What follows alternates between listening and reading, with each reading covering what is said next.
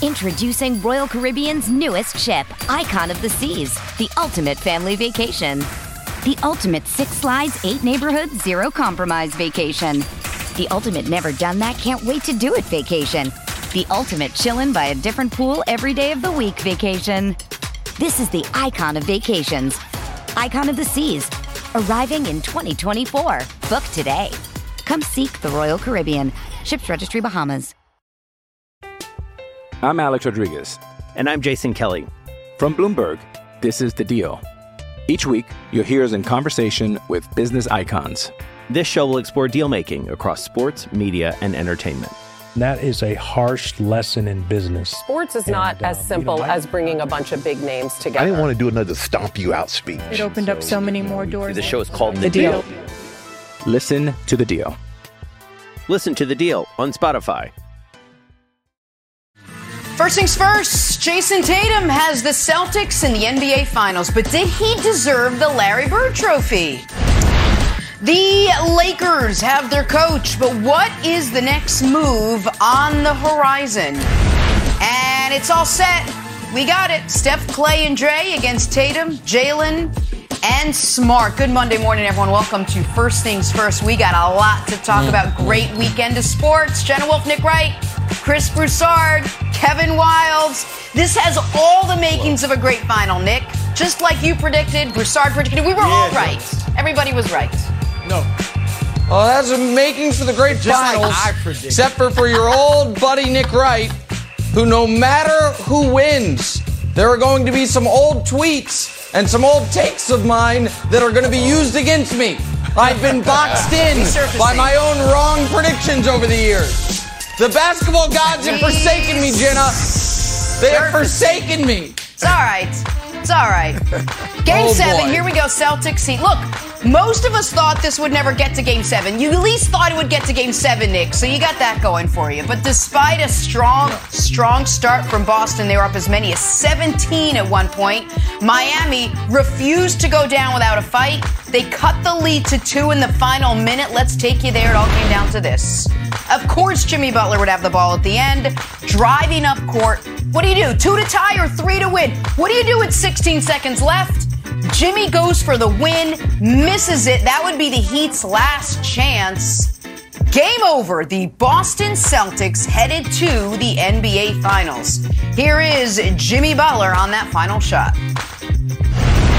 My thought process was go for the win, which I did. Um, missed the shot, but uh, I'm taking that shot. Um, my teammates liked the shot that I took, so I'm living with it. Nick, let me start with you here. You okay with Jimmy Butler taking that last shot there?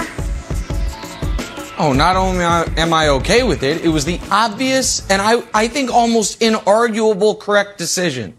I the the Monday morning quarterbacking of playing the result is just so maddening. Let, let's give the context of this, okay? First of all, he hit this exact shot on this exact type of play earlier in this game, and we can show it to you. Right wing, pull up, transition three, bang. Exact same spot on the court, just flipped because you're going the other direction. Bang. Second of all, on those types of threes, pull up transition threes, Jimmy Butler, who's not a good three point shooter, shoots 47%. But that's not the only reason why. He knew what all of us knew watching this series. The Heat were not the better team at this point, And Jimmy Butler was exhausted.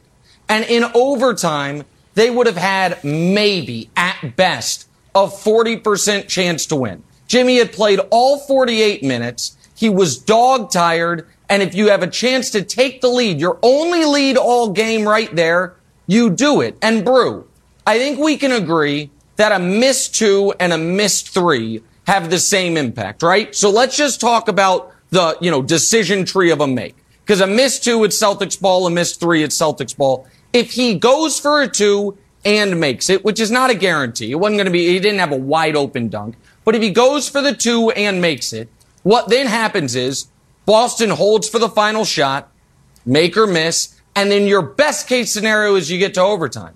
If he goes for the three and makes it, Boston, yes, gets another possession, but it's not going to be held for the final shot. They are going to go for a shot quickly because they are then going to have the clock going against them. And then even if they make it, Miami still has a chance. And if they miss it, Miami's a huge favorite.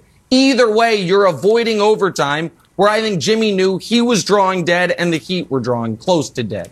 So I, I'm 100% okay with it. In this spot, I think you've got to do this unless you are the far superior team, which Miami wasn't. They had trailed the entire game. It was a miracle they were in this position. I love the decision by Jimmy. He just missed. Absolutely right. Okay, America. Just ignore all of that googly gook. Okay? No, it was a bad decision. It was a bad decision. And look, I said it as soon as it happened, watching the game with my father. Bad decision, bad move. However, I'm not going to kill Jimmy Butler because they're only in that spot because he was so great. Great in game six, great in game seven. So I'm not killing him at all. All right. But it was the wrong play, Nick. And on, look, first of all, there's no way the Heat weren't thinking that they were the better team. They think they're the better team. That's how they got to game seven. All right. Secondly, if they had gotten to overtime, they would have had the momentum. Like you said, they never led.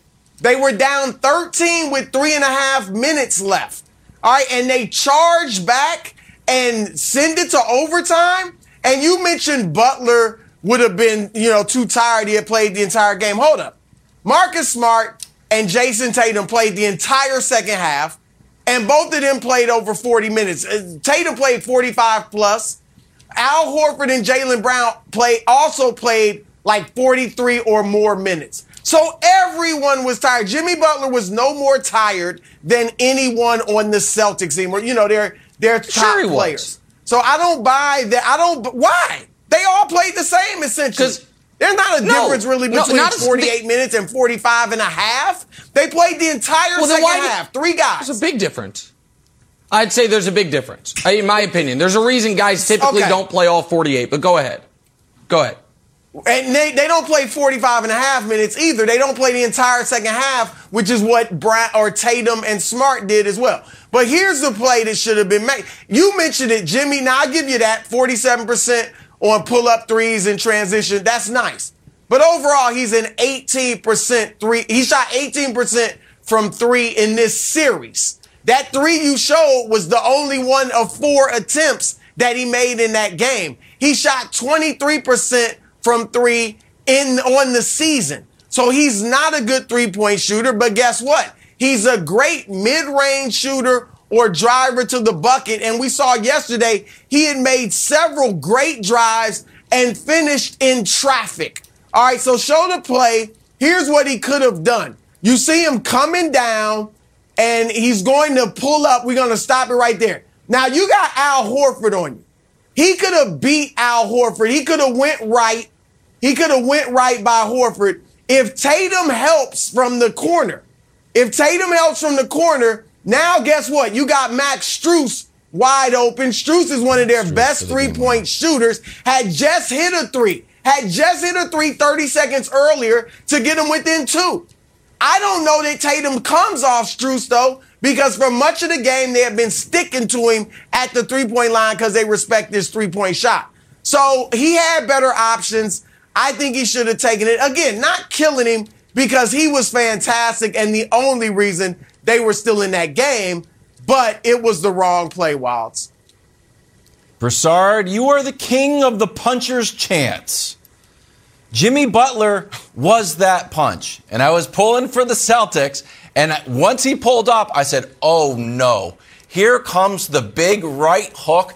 We are going to get hit with it. And even when he missed, I was happy, but I was terrified when he pulled up, which made me think it was the right move. No Celtics fan wanted to see Jimmy Butler pull up at the arc. If he wanted to drive it and kick it out, I would have been like, great. We get the ball back with 13 seconds left. And I know you guys showed some other historical or Jimmy Butler did this earlier in the game or in the earlier in the series. Let me go back a few years. Sixers, Raptors. Uh, great Sixers take. down by two. Jimmy Butler gets the ball. I got to shout out John Schuhmann on Twitter. Situation. he works for the NBA who, who pulled this. This was not just me going back in my memory banks. Shout out to John. Jimmy takes the ball, drives it to the lane, pull up, high game, and we all know how this ended up. So look, if if everybody wants Jimmy to do it, oh, okay, then Tatum goes down and hits a three. Look, I was scared of the puncher's chance. Jimmy Butler took it. I thought it was the right call. I never thought the Heat had momentum. I thought they had one big swing, and Jimmy took it. I was totally fine with it, Nick. And Jimmy, if you, if Brew wasn't with me at the time, but at that time I said on the air, Jimmy should have pulled up from three. Because again, Jimmy's three point numbers are not, first of all, he's 35% this postseason, and thanks to Ralbos Voulgaris for pulling this. He is 23% in the regular season, but one third of his threes, because he shoots so few, are end of shot clock grenades, as Haralabob put it. So that pulls his average oh, down. He's clearly a guy who's shot better in the postseason from three. But Brew, I think I can prove it to you mathematically because that play is a great example. He got the layup and they never touched the ball again and they lost and their best case was overtime. Let's just say if he does what you want, it's a 75% shot to go in. Whether it's a contested layup or a mid-range ch- shot, I'll give him a 75% chance of getting the two, which is way higher than realistic, but in order to prove the point, I'll give it to you. So right then, you have a 75% chance of time. You then have to stop Boston. What's that, a 50-50 shot? Okay, now your chance is down to 37.5 just to force overtime. What's your chance in overtime? Again, I'll give you a 50% chance. Now you're down to less than 20%. If you go for the two, it's not hard math, guys. If you, guys, Brew, he needed three events to go his way if he goes for the two. Wow, he has to make out. the shot. He, he has to make the shot. Agreed? All right, look. He has, they have to then get a stop on the final possession and they'll never touch it again and they have to win overtime. The, uh, the odds of all three of those is less than 20%. You've got to go for three there. The Strus thing would have been fine. The Strus thing I would have been fine with. But it's got to be a three fine with pointer. that. It just Okay. has to be a three pointer. D- didn't first goobly gook. I call goobly gook again. All right. First of all. Secondly, didn't we just kill? Didn't we just kill Anthony Edwards in the first round at the end of Game Five for going for the steal on Ja Morant? Wow, not- there's your puncher's Well, that chance. was- Anthony Edwards Didn't we going kill for the steal. Earnest Byner for a goal line fumble? It would have. It's- no. uh, Well, that, that all the hold same. on. They're the same. This is the same thing. It's going for the hero's play when playing it straight would have been the thing to do. That in, Memphis, we killed Anthony Edwards because he went for the steal to try to be the hero. Ja Morant ends up getting the game winning layup in game five. This was the same thing. The right thing to do was go get the two point bucket. He may have gotten an and one. He may have gotten an Oh, and now we're one. giving him an and one. No, I'm just saying it's possible. He's not a good three point shooter. This is not like Kevin Durant pulling up. Two. That 47% All right, well, transition pull up threes. Googly We've got all America. morning to discuss the googly gook. Game one, by the way, set for Thursday night in San Francisco. We will discuss that side of things. So, who's going to be hoisting the Larry O'Brien Trophy? Asked and answered next. First things first. Hey, it's Kaley Cuoco for Priceline. Ready to go to your happy place for a happy price? Well, why didn't you say so? Just download the Priceline app right now and save up to 60% on hotels. So, whether it's Cousin Kevin's Kazoo concert in Kansas City, go Kevin, or Becky's Bachelorette Bash in Bermuda, you never have to miss a trip ever again. So, download the Priceline app today. Your savings are waiting. Go to your happy place for a happy price. Go to your happy price, Priceline. I'm Alex Rodriguez. And I'm Jason Kelly. From Bloomberg, this is The Deal. Each week, you'll hear us in conversation with business icons. This show will explore deal making across sports, media, and entertainment. That is a harsh lesson in business. Sports is not And, uh, as you simple know, I- as bringing a bunch of big names together. I didn't want to do another stomp you out speech. It opened up so many more doors. The show is called The The Deal. Deal. Listen to The Deal. Listen to The Deal on Spotify. First things first, back here talking NBA Finals now. These Celtics taking care of the Heat in Game 7 last night, their first Finals appearance since 2010. They will now face the well rested Warriors, who took care of the Mavs in five games. For Golden State, it's their sixth final appearance in the last eight years. All right, Broussard, table set. Who do you have winning the title, Celtics or Warriors? Oof. Jenna, this is tough. This is tough. One, because I do think these are two evenly matched teams. And two, because, look, Boston's been good to me. My good, Boston has given me gloating rights True. for two consecutive city or series over Nick Wright. Milwaukee. the only and thing you've Miami. had. I mean, I, I, I've never pulled for the It's Celtics in my life until the last one. month. This past month. All right, Just kinda but odd. anyway, here, here we They've go. been so good well, to you, and you but after that, they stunk. Once you had them they beat Brooklyn, once they, once Yeah. they beat that Oh, Brooklyn yeah. team, I knew, I knew. You you mocked me for that at Uh-huh. first, but now you, there's some truth to that. But here's Uh-huh. the deal: I am picking with my head over my heart, but I'll admit there's a little heart in my pick because I like seeing great achievements that have historical ramifications. So, for instance, I love seeing Tom Brady win that Super Bowl in Tampa Bay because of all the historical ramifications. Wins without Belichick, first year in Tampa, all, so on and so forth. I would love to see Steph Curry get his fourth Oh. ring, a finals MVP, and his second ring without Kevin Durant Hmm. because, Nick, the historical ramifications. Is he top 10? Is he ahead of Durant? Hmm. All of that that we could discuss. So my, that's where my heart is. So I am going with the Golden State Warriors in seven. All right. Fair. So I mentioned the heart, but there's head reasons for this too, Nick. Number one, as great as Boston's defense has been, they have yet to face, at least since Brooklyn, a team with a host of offensive weapons. Now, Brooklyn, you did have KD and Kyrie. I'm not sure. I think Kyrie may have been a bit worn down those last few games, but you Worn had down? KD and Kyrie. But Milwaukee, Mil- well, he was doing his Ramadan fast, so I think he may have been a bit drained. Milwaukee had, without Khris Middleton, they had one score. Giannis. Now, Jrue, you know, can do it, but he's not really a big time scorer. That's Giannis. Mil- Miami, you had one score. One Jimmy score. Butler. That's right. Now, it's the same thing I said about Dallas. Yeah, you stopped Devin Booker in Phoenix, but Golden State has a plethora of scores. I mean, you got to stop, obviously, Steph, Clay, Jordan Poole, and I'm throwing Andrew Wiggins in there as well. So, whilst I think it's going to be a great series, but I think Golden State, because of their multiplicity of scores, of options, the way they score, mid range, three, backdoor cuts, drives to the bucket, they will be too much and they win it in seven on the home floor. Okay. I think that's a fair take. Boston has been very kind to you, Broussard. You've been able to get a, a lot of uh, bass in your voice and chest out on the show, courtesy of the Boston Celtics, but I'm Absolutely. okay with you abandoning them. I will stay with the Celtics. I think the defense is still number one, has been the best since New Year's Eve. I think they've got a lot of size that Golden State's going to have some issues to contend with. I don't think they're intimidated by the Warriors. They've won six of their last seven games in Golden State. And I think we're going to see Jayson Tatum ascend to an even higher level. So that's my general pick. And now I want to send out a warning. Nick, I know you don't love the Warriors, and I know you don't love the Celtics. So you're in a bit of a quagmire here. But let me tell you something.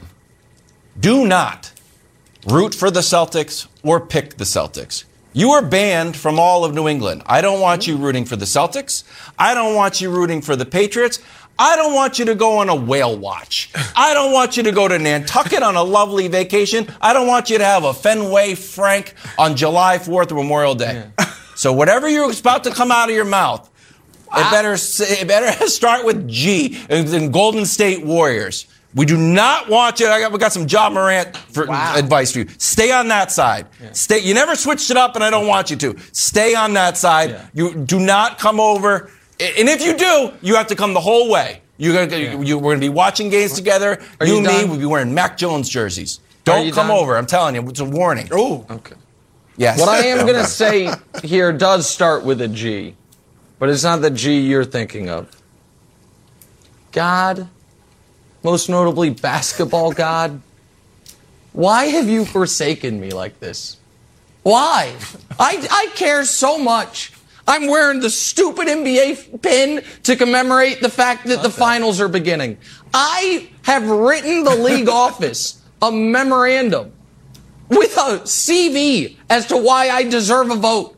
I've ranked the last 50 greatest players of the last 50 years. I have memorized every league MVP in order from the first to the back-to-back Jokic. I've done it all. And this is what I'm given. An NBA finals between two fan bases that both hate me. An NBA finals that no matter who wins, I have just the, the, the jackass that runs freezing cold takes has a whole file. It's, it's a terabyte Nice of takes ready to go no matter who wins. Oh, the Celtics win? Oh, remember when you called Jaylen Brown a homeless man's Kawhi Leonard? You mocked Danny Ainge for seven years and you called Jayson Tatum the third best player in his draft? You remember that one, Nick Wright? Oh, what about if the Warriors win? Remember all the things you've said about Andrew Wiggins, all the things you've said about Steph Curry. Even Steph Curry's lovely wife caught some strays once upon a time when the league was rigged for ratings or money. She didn't know which. None of it's good for me. so I have no heart in this pick. It's all head because my heart has been broken, Broussard. It's on the ground, being stomped on by tech billionaires and jackasses named Sully. That's who's stomping on it. Okay. So it's all head here. I was midway through the fourth quarter. Midway through the fourth quarter, I turned to my son, who's a Celtics fan, the only Celtics fan I like in the entire world, and he's on thin ice. And I said, Your team's going to win the title. And then the final three and a half minutes happened, Brew. and I saw a Celtics team try to blow what would have been the most crushing game seven uh, choke job ever. They're up 13 with three and a half minutes left and then just forgot how to play. And it reminded me that Boston, for as great as they've been since the awful start, clutch time, crunch time, close games. That's true. Have not been their friend. Game six against Milwaukee notwithstanding. I don't think these games are going to be blowouts. I don't think the Warriors are going to get shook. I do think they're going to out execute. So I also have the Golden State Warriors to win the title. Okay. Yeah. That's where you belong. What That's a you gotta be my man. disaster. My you know man. what? Stay over I'm there. a I'm a F1 guy anyway. Me and Kevin Clark. I don't even What? care about the NBA. Where's Max Verstappen when you need him? Him. yeah, you know what? This is stupid. It's a dumb sport. Bail when the going gets tough. Just bail. I mean, Uh, by the way, the finals get underway Thursday in the Bay. Much to be discussed. We got to switch some gears, talk some Lakers. Uh, what's their next move now that they found their head coach? First things first. I'm with you, Kevin Wildes. moving on. The Lakers hired a new head coach over the weekend, former Bucks assistant Darvin Ham. Ham, no stranger to coaching superstars, started his coaching career with the Lakers towards the end of the Kobe era. And he's obviously been with Giannis now for a couple of years. Lakers seem happy. One Laker in particular, LeBron, tweeting so damn excited. Congrats and welcome, Coach D. Ham. All right, Nick, LeBron is on board, but I got to ask, what's the next move for the Lakers now that they've got themselves their head coach? Well, obviously, they have to figure out how they're offloading Russell Westbrook. The idea that, ah, run it back, maybe it'll work. It will not work. It was a terrible idea. Uh, most of us thought it was, it was somewhere on the spectrum between god awful and mediocre at best. I tried to convince myself in the offseason, maybe it could work. It can't work. That is the next step. But here's the thing about this hire, Brew. I like the hire. We talked about Darvin Ham, and you look around the league: Ime Udoka, Monty Williams, Willie Green, hell, Steve Kerr. A lot of our coaches that are the most successful are guys who played, and Ime is showing you can have Ty Lue. Thank you. I, forgot, I almost forgot about Ty. Uh, Ime showing you can have success immediately with a championship level team. Willie Green, they obviously weren't championship level, but he did as well as you could do, especially if you remember the Pelicans. What did they start? Like 2 and 13, something awful. I don't want to have a grievous, uh, mortifying error like Kevin Wildes did with the Hawks there, but I think it was something like 2 and 13. Wildes fact checked me there. I'm just Oh. kidding, Wildes, I also forgot the Hawks didn't get swept. I'm kidding, Wildes. Here's the thing. Uh, most importantly, though, about what they can or what they need to do next. According to Mark Stein, they already did something. And it's a good reminder. And America, now is a time in sports and otherwise to remember this. Public shaming works. Did you see Mark Stein's news? That they told Darvin Ham that old Curdy Rambis will not be involved in the coaching meetings like he was with Frank Vogel. So that already gives the Lakers a better chance for Ham. He gets to pick his own staff, and the Ramby are not going to be involved in any of it. So I like that, but none of it's really going to matter, Brew, if they don't find a way to get some type of athleticism on the wing in uh, while offloading Russell Westbrook, and that is going to be one hell of a challenge. I agree totally. First of all, I thought Darvin Ham was the right name. Of all the names that were out there, Terry Stotts, Kenny Atkinson, even Doc Rivers, even though he had a job, his name was still out there. I think Darvin Ham was the guy to go with. I've been a fan of Darvin Ham since he broke that backboard when he played at Texas with that Yeah. dunk. I don't know if you remember Cover that. the Sports. Illustrated. And Yep, it was fantastic. And knowing Darvin, you know, when he was a player, as an assistant coach, he's got championship pedigree on Mike Budenholzer's staff. So uh, great hire. Um, I'm with you, Nick. They, there's all these rumblings now that maybe they keep Russ. And I do think they have to kind of have a plan B, right? So plan how you're going to use Russ if indeed you have to keep him.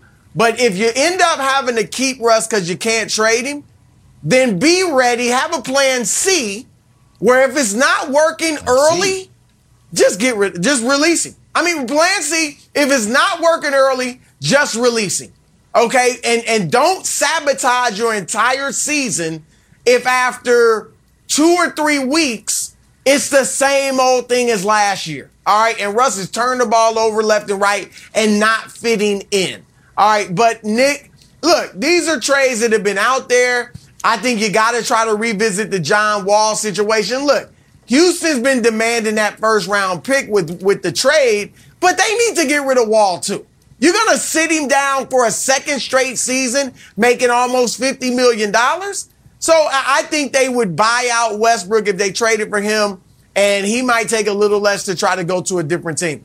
Uh, and then the other trade, Wildes, that, that's been out there, but I like it. Malcolm Brogdon and Buddy Hield from Indiana. Indiana's not going anywhere. Okay? Buddy Hield's got two years left on his deal. Brogdon's got three. So if you're the Lakers, look, you're taking on a problem Indiana has. Okay, and they get Westbrook. He can per- perform. He can be a show. He may average a triple double in Indiana. Give those basketball crazed fans in that state something to just be excited about. Nightly to go see Russ put up a triple double. And then at the end of the season, you let him walk. You got $50 million off your payroll. So I think you got to try to talk to Indiana about that. But yeah, I, I, Nick's right. They got to try to move Russ, or I don't see this being too much different from what we saw last year, Wildes. Okay, here's the thing. Russ hasn't been moved yet, and I keep on hearing the same thing. No contract is untradeable. Oh, they're only a first round pick away. Yet the report from Woj is you got to learn how to incorporate Russ with uh, LeBron and AD. It was a significant subject of every Lakers coaching interview in the process, sources said. So I think Darvin Ham's first stop should be Staples and buy. I don't know, the, the jumboest pack of dry erase markers and try to come up with some scheme that works for Russell Westbrook, LeBron, and AD. And the issue is, I don't know if there is one. And, and maybe he can figure it out. But I feel like if it was figure out a bull, LeBron would have figured it out. And LeBron was like, you know what? I'm a basketball genius. Frank Vogel, I drew up some plays. Here's what we should run. And since that never happened, I don't know if it can happen. And at the same time, I'm not as I'm not anywhere close to being as confident as you guys are that there there are teams just waiting for this to take on the new Russell Westbrook experience. I just think th- no GM is like, you know what, good news, and they tell their boss, we got Russell Westbrook. Like really, we got Russell Westbrook. We're the we're the one, two, three, fourth team now to do this. I, I got to be the guy. I just don't think it works. I hope Darvin Ham can figure it out because I want to see Russ succeed, but I don't feel great about it. Okay, l- listen, I obviously agree with Brew. I think it, he's absolutely tradable, particularly if the Lakers are willing to include those future picks that they are now able to include since they don't have as many encumbered. You have the 27 pick, you have the 29 pick, which could be good picks because by then LeBron's gone and the, uh, who knows what the status of Anthony Davis is. But I, can I just whisper another trade? Oh. Because we've talked about the it's Kyrie. Indiana one. We, of course, have talked about the Knicks one. We've talked about the Kyrie one. I, eh, that, that one we've talked about. What about a different trade for a net that hasn't actually played for the Nets? Rumor is he always wanted to be in Los Angeles. We don't know if he'll ever play for the Nets. And maybe it's a three way trade, and maybe the Nets do re up Kyrie, and they say, you know what? We are not comfortable having long-term deals in place with Kyrie and Ben Simmons. Two, two gigantic wild cards. Is there some type of Ben Simmons for Russell Westbrook and some picks out there? Does that exist? Is that a thing? It's not a thing. There's no chance it's a thing. We talked, hold on a second, real quick. We talked about the possibility of the Nets trading Kyrie for Russell Westbrook. Kyrie obviously has more value than Ben Simmons does, correct? Like if if if if, if you guys didn't just dismiss out of hand let me ask a trade involving this, Kyrie and Russ, yeah. Is Kyrie back next season? Because I don't see Russ, Kyrie, and Durant working. Well, that's why I said that's that's my problem trade. with that trade. No, that's that's why I said So- a, a three-team So trade where the Kyrie's piece gone coming and back. Simmons is gone. No, no, no, no. Kyrie's there. A third team is involved, meaning Russ goes, for example, what you're saying about the Pacers. It's Brogdon and Hield to Brooklyn, Ben Simmons to Los Angeles, and Russell Westbrook and picks from both teams uh, to Indiana. Brooklyn throws in some of the picks they got from Philly. Los Angeles throws in some picks they got, or their own picks. I just, I, I think the Ben Simmons thing has I'ma been be quiet. honest, though. There was always, yeah. Go ahead. If I'm Brooklyn, if I'm Brooklyn, I want to see Ben Simmons with Kyrie and KD. Because if Ben's mind is right, we've talked about it. That could be a nice trio. No question about it. So no, I'm I'm not thinking about that if I'm Brooklyn. No way, no how. All right, uh, we got a big weekend of uh, NBA medals to give out here, Nick. Jaylen Brown, another big night to help the Celtics clinch a trip to the finals. He finished 24 6 and 6. He didn't get a medal, though. Who made the podium, Nick, from the two games this weekend? Bronze medal, first losing player to get a, a medal in quite some time. Jimmy Butler last night. Jimmy Butler carried the Heat, played all 48, 35 and 9, and made the right play at the end of the game, no matter what the baby boomer NBA media crowd tells you. Sorry, Brew. Silver medal. Jayson Tatum. Jayson Tatum in victory last night gets a silver medal. 26 points, 10 rebounds, 6 assists. He also continually made the right play. They were forcing the ball out of his hands. He made the right play, and that play right there was huge. Plus, that critical three to put him up 11 late. But then the gold, who else could it go to? Jimmy Butler Friday night. An absolute masterpiece tour de force performance. 47, 9, and 8. It is not hyperbolic to call it an all time great playoff performance by a guy who, aside from a three game stretch where he was injured and bad, had one of the best, you know, runs through an Eastern Conference playoffs we've seen in recent memory. There's the podium from last from this weekend in the NBA playoffs. Double Jimmy Butler. Well, two great games for You Butler this weekend. Does he deserve time. any blame? A little too much. Does he deserve any blame for that shot selection at the end of game seven? First things first. Survivor 46 is here, and so is On Fire, the only official Survivor podcast. And we have a twist this season. The winner of Survivor 45, Dee Valladares, will be joining us every week. We're going behind the scenes of the biggest moments, the how and the why things happen, and the strategy and analysis you can only get from someone like me, a Survivor winner. Listen to On Fire, the official Survivor podcast, wherever you get your podcast.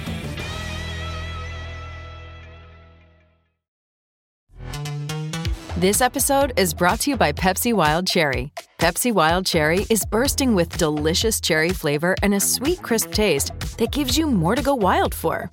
Getting wild may look different these days, but whether it's opting for a solo Friday binge watch or a big night out, everyone can indulge in their wild side with Pepsi Wild Cherry. Also available in Zero Sugar.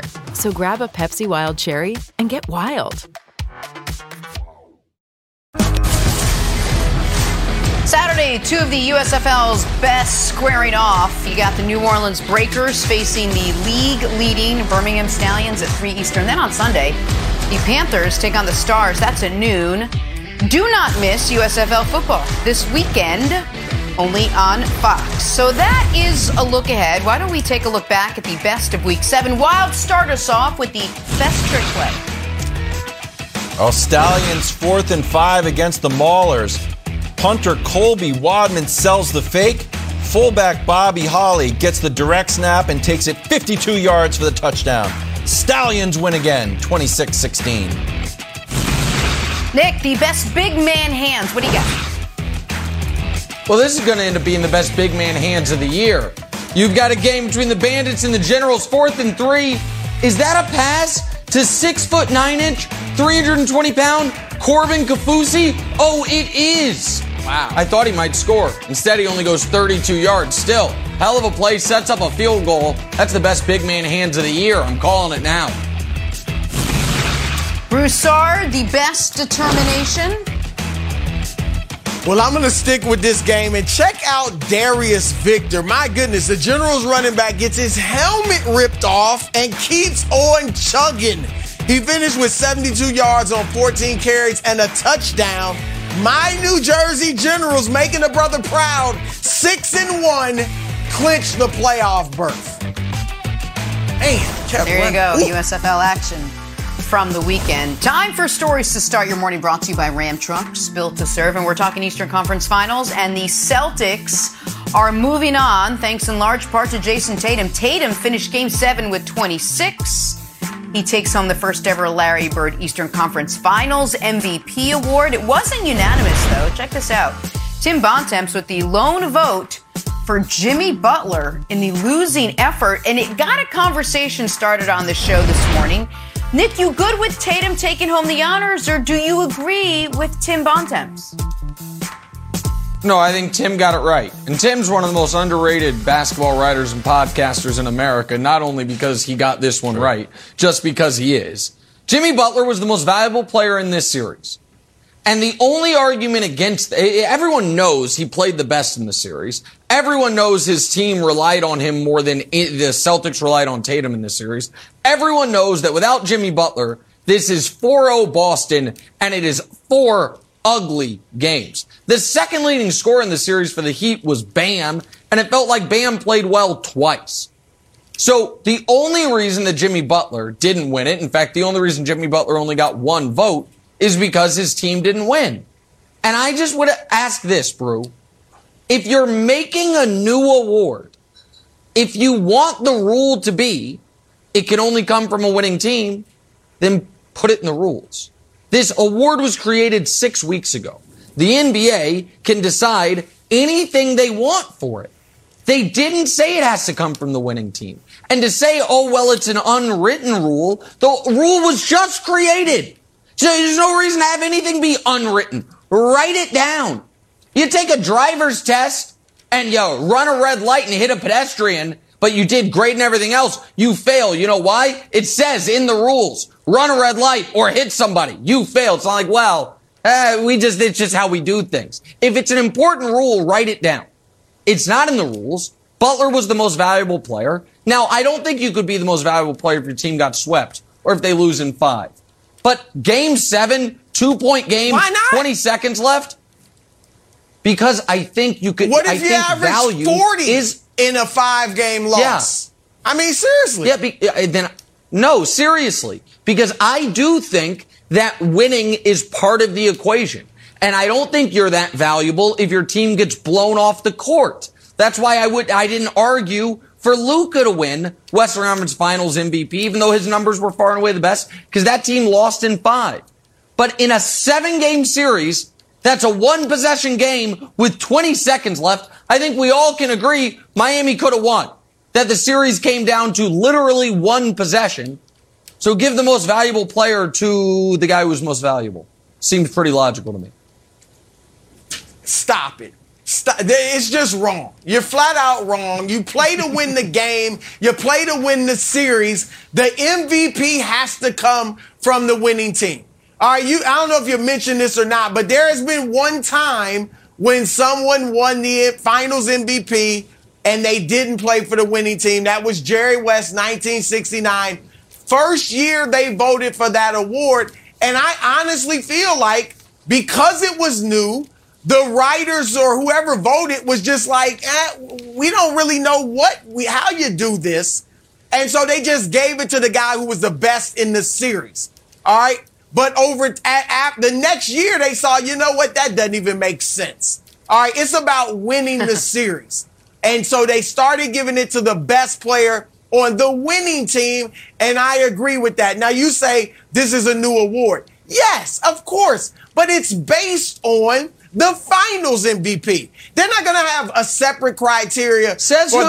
the conference MVP but, and, and a separate one for the finals MVP. Now you want them to write it down. Nothing's written down. You like you say, I've been voting for MVP for the league uh, for 25 years. There's no criteria. Yeah. And that gives the writers free reign to do what they want. Bontemps can vote the way he wants. That's fine. But you saw that eight of the nine or seven of the eight, whatever it was, voted for Tatum because they understand you must win. All right, that's what this is all about, Nick. And and heck, you see, you admitted winning was a part of the equation. But if I take your logic a little bit further, you say, well, it has to be a a seven or maybe a tough Close series. six game series Yes. for the loser to Yeah. win, for a guy from the losing team to win. Well, another writer might take that a little further and say, you know what? I don't A care if they lost in five. Uh, four of the five games were very close, and this guy averaged 43 points. He should have been MVP. No. The unwritten rule that you have to win to be the MVP is correct.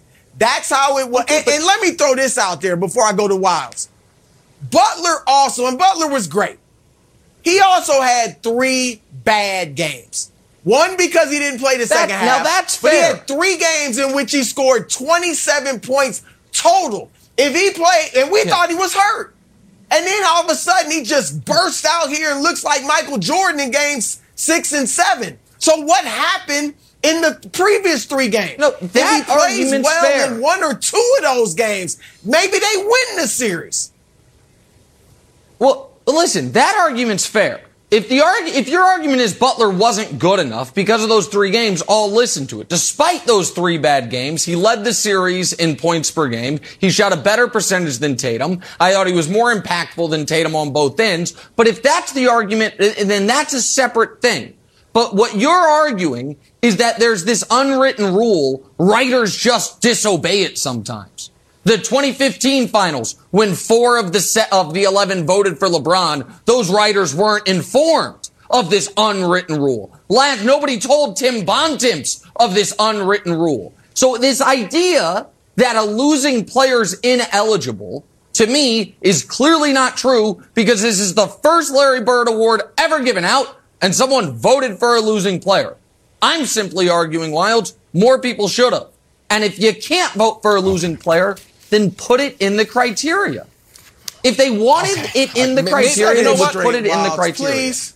There's no uh, Maybe I will. criteria, May- I- I- may- maybe I will. You, you have to win. I have a Yes, few issues. First of all, with the trophy itself, I don't like the trophy. I want to, if you're going to call something the Larry Bird Trophy, have it be a little trophy of Larry Bird, like the Heisman Trophy. You can hold it up; it'll be awesome. Not something I get from a marketing award with a little silver, you know, crystal dome on it. I didn't like that. Reason number two, Nick. If you want to call it the most outstanding player, MOP, and you can play Annie up during the celebration, I'd be okay with that. But if it's going to be valuable, it means you had added value to the winning team. Because and I know it's a slippery slope, but just bear with me. Would you be willing to vote for a guy who got swept on four buzzer No. beaters, but they averaged 50 points each game? 50 points, and it's always a buzzer beater, but they averaged 50 points. Would they deserve the No, MVP of the conference finals? No, because the because your the series wasn't close. But the flip side to that question it was is close. this: Four buzzer beaters? If this game, Four buzzer no, beaters. listen, Brew, I know Brew. Hold on, pause.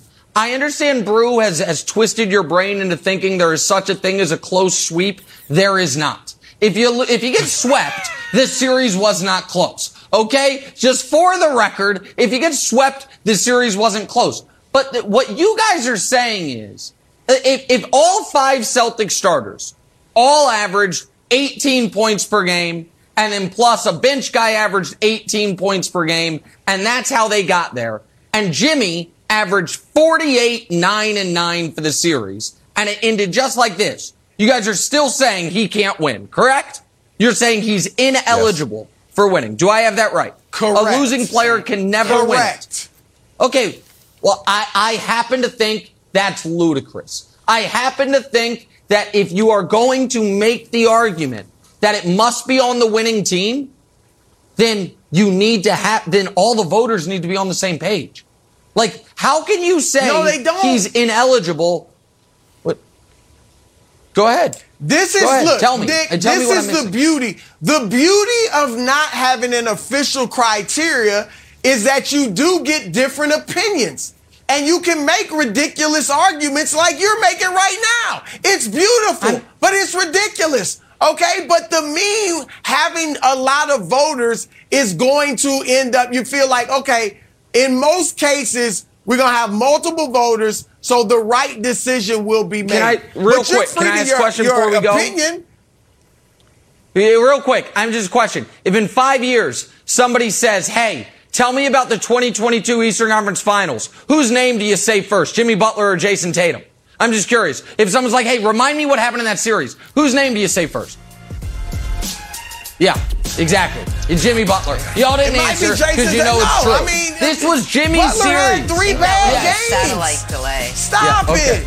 This was Jimmy's series. Everybody knows it. Celtic, you play to win the game, Nick. That's it for us. Much W's, baby. W's. We'll see you tomorrow. Different trophy.